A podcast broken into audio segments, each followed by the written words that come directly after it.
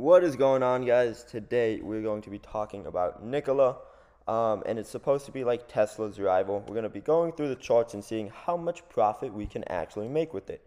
Um, we're also going to be basically what is it, right? Like I said, it's supposed to be Tesla's rival, but as we can see here, you know, instead of using electric and all of that stuff, it actually um, two electric semi trucks, so it does have that as well. But it is supposed to be the rival to Tesla, just apparently better um, because it uses hydrogen. So, right, let's see how that goes. But today, as you can see, plummets 21% um, at, because the company keeps like selling shares. You know, like the original investors, we can look at the 180 day chart. We can see here, right? Like, obviously, if as an investor, I would have bought at $10. No, no, for I obviously would sell at around like the 80, 90 mark, right? For every dollar I put in, I would get $8 back or $9 back, almost $10 back. So if you put in 10,000, you then get 100,000 back, right? And these investors weren't like, yeah, I'll put in 10,000. Most of them put in like 50, so they make half a million back. So no wonder they end up selling shares. But as you can see here in this price chart, right, it has a huge spike up and now it's going down and, and then it consolidates, it goes down, consolidates, goes down, right? So will it keep going down further? Will it keep going high? Because as you can see, here, if it goes back to the $97 mark, you will make 150%. Now, is that going to happen? Well, that's why we're going to do this. And we are going to be diving into it. As you can see here, let's go on to the five day, five minute chart we can see here it was right around the $50 mark, right? If you got in right here at the 51 and you rode it all the way up to 55, you made a decent 10% profit, right? So that's what we're trying to get here too. As you can see, I already started drawing some trend lines, right? It hit its low of $38. Had to mark that position because if it broke below $38, then there is basically no stopping it. It will then go down even further. And me personally, I do not want to ride that wave all the way down. So if it breaks below $38, that is then going to be my selling point in a sense, right? So I'm just playing around with it because as you can see today, you know, it had, like it's at a 22% drop in a sense.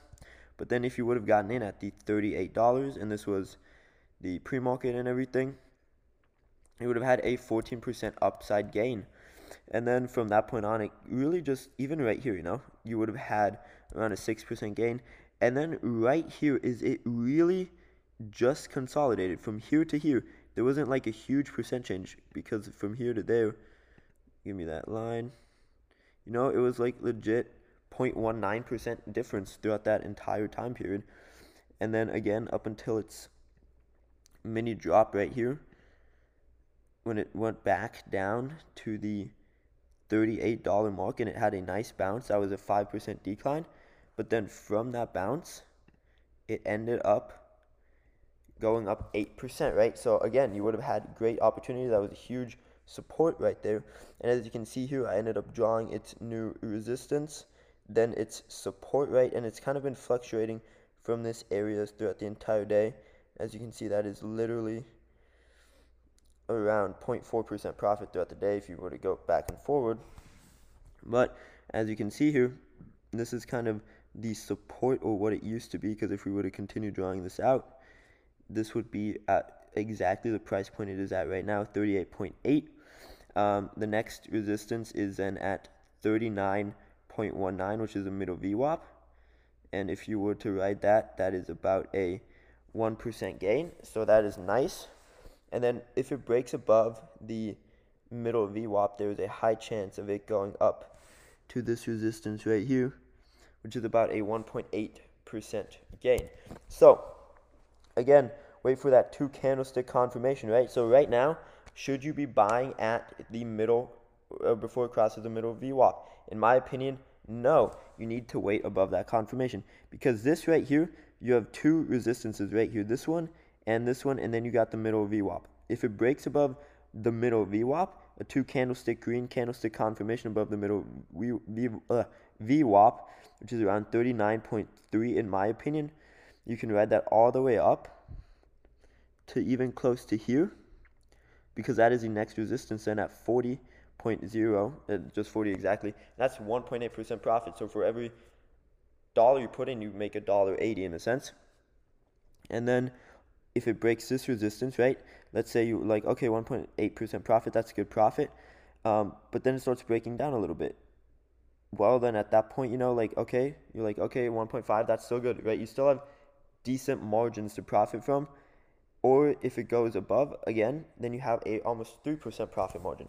But if you look at the long run, right, this stock again, let's go to the 20 day chart, actually 180 we can see here that it ended up going down to 52, but then from 52 it ended up shooting up to 74, which was a 42% gain. Same thing it did here. Went down to around what price would this be around $40 and from $40 it ended up shooting to 59. So that was again almost a 50% gain. Now, the same thing can happen right here. It can again shoot up from the $38 mark, not again to higher highs, because as you can see, it keeps making lower highs in a sense, right? It's doing that downward pattern. But overall, what it can do is since it is at around $38 and it went from 40 all the way to 58, which was close to 50% profit, it can go from $38, it can go up back to the mid 40 range where the other resistance is.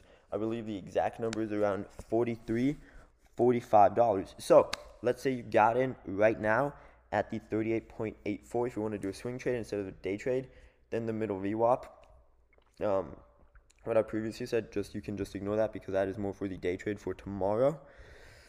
You can then wait, and that's seven dollars share, you know, and depending since it's a pretty cheap stock in my opinion at 38.83 um, $7 a share for every 100 shares you have, that would be a $700 profit as a swing trade in the next week or so.